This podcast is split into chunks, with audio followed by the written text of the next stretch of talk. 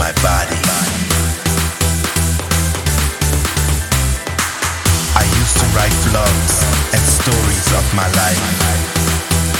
The readers loved me, but writing just didn't seem enough.